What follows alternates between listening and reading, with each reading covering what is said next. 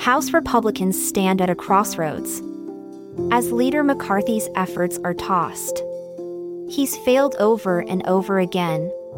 To become House Speaker, a title he's laying claim to in vain. But McCarthy remains determined, oh so bold, to persuade the right flank holdouts so they can be told to vote for him and end the stalemate. A deadlock with no end in sight, a state that's most sedate.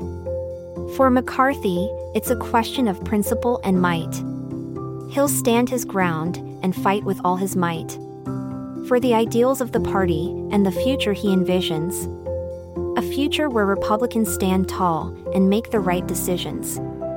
So let the House Republicans take their stand and choose a leader who'll take them by the hand and lead them down the path of victory with courage, conviction, and clarity.